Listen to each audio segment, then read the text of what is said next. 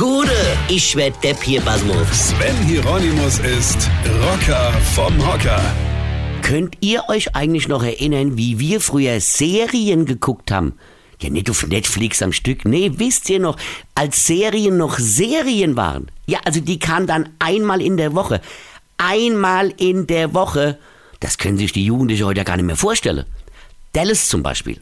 Herrgott, war das spannend. Eine Woche drauf warten zu müssen, mit welchem Alkoholpegel Sue Ellen diesmal die Serie beendet. Oder ob John Boy eingeschlafen ist. Man wusste ja auch nie, ist J.R. Ewing jetzt tot oder nicht und was wird aus Pamela.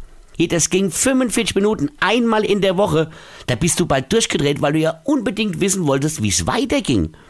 Aber am Arsch die Räuber, du wusstest gar nichts. Das Internet hat dir auch nichts verraten, weil es das Internet da ja noch gar nicht gab. Und so hast du 357 Wochen lang um dieselbe Uhrzeit vor der Glotze gehockt. 357 Wochen. Ja, weil es genauso viel Folge gab. Das heißt umgerechnet, dass du tatsächlich sechs Jahre und achteinhalb Monate immer am selben Tag zur selben Uhrzeit vor dem scheiß Fernseher verbracht. Als die Serie losging, war ich elf und als ich endlich wusste, wie es ausgeht, war ich fast 20. Da muss ich mich mal belegen. Ihr, selbst wenn du heute Dallas am Stück gucken wolltest, ja, würdest du sagen und schreiben zwölfeinhalb Tage durchschauen müssen. Zwölf Tage am Stück vom Fernseher rumlungern, um alle Folgen zu sehen. Stell dir das mal vor. Dann brauchst du aber auch eine Pflegekraft, die dich ab und zu wendet, damit du dich nicht wund liegst. Und wenn du jedes Mal auch einen Whisky zu dir nimmst, wenn zu Ellen einen Whisky zu dir genommen hat, dann bist du nach einem halben Tag bereits so hackedicht, ja, dass du den Rest gar nicht mehr mitbekommst und kannst gerade wieder von vorne anfangen. Also lass es lieber, Kinder, und schau die Serie am Stück.